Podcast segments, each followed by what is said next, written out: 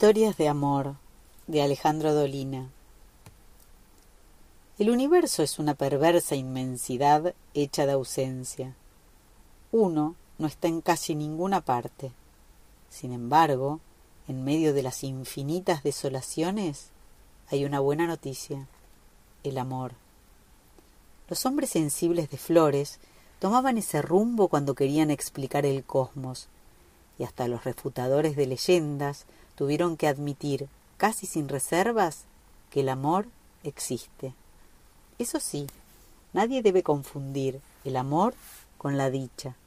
Al contrario, a veces se piensa que amor y pena son una misma cosa, especialmente en el barrio del Ángel Gris, que es también el barrio del desencuentro. Las historias amorosas de los tiempos dorados son casi siempre tristes.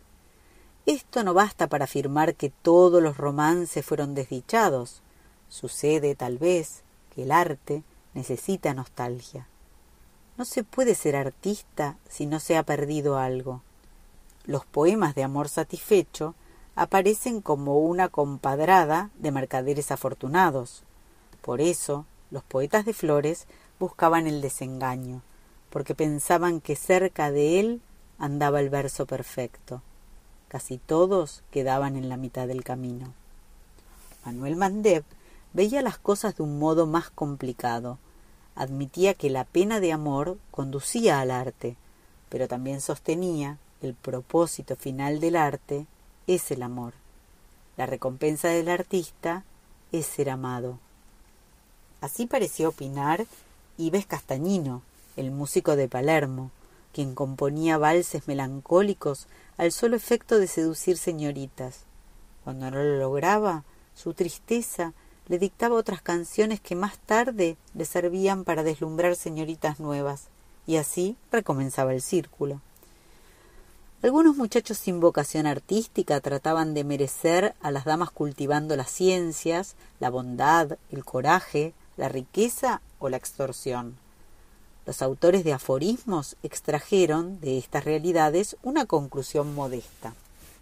Si no fuera por el amor, nadie haría gran cosa. Las muchachas beligerantes podrán objetar que estos pensamientos parecen reservados a la conducta masculina. Al respecto, Mandev creía que las mujeres hacían de ellas mismas un hecho artístico. El polígrafo de Flores en un rapto de arbitrariedad, llegó a establecer un orden de cualidades, según su eficiencia para enamorar. Colocó en primer lugar la belleza y luego la juventud, aclarando que estas dos virtudes son tal vez una sola.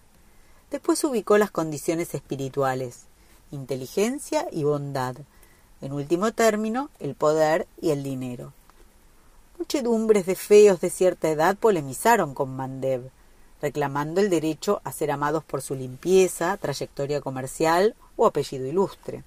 De todos modos, para este oscuro pensador, el amor era una flor exótica cuyo hallazgo ocurría muy pocas veces.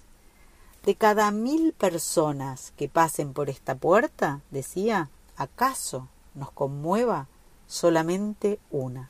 Del mismo modo, quizás solo una allá entre las mil tenga bien impresionarse con nosotros.